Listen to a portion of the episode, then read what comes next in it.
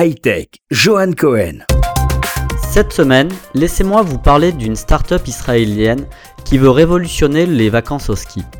Lancée ce mois-ci à Londres avec un investissement d'un million de dollars, notamment par Yuri Levin de Waze et la compagnie aérienne EasyJet, Whisky, le nom de cette start-up, promet à ses clients que le site leur fera économiser 20% en moyenne par rapport aux autres sites de réservation. WeTrip, une start-up de Tel Aviv, a annoncé justement vouloir révolutionner les vacances au ski.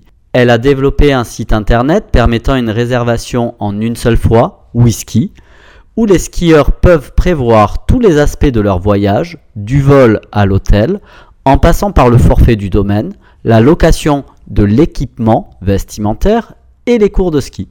Parti du constat que les Alpes et l'Europe de l'Ouest attirent 44% des skieurs du monde entier, selon le rapport international sur le tourisme à la montagne, les étrangers représentent 31% des skieurs en France.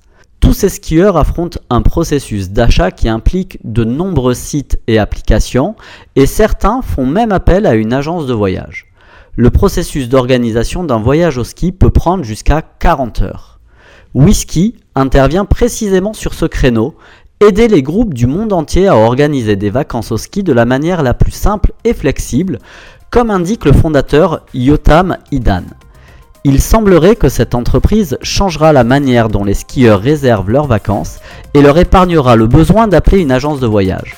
Forcément, il va falloir garder un œil sur cette start-up et pourquoi pas l'essayer. Bonne semaine à tous.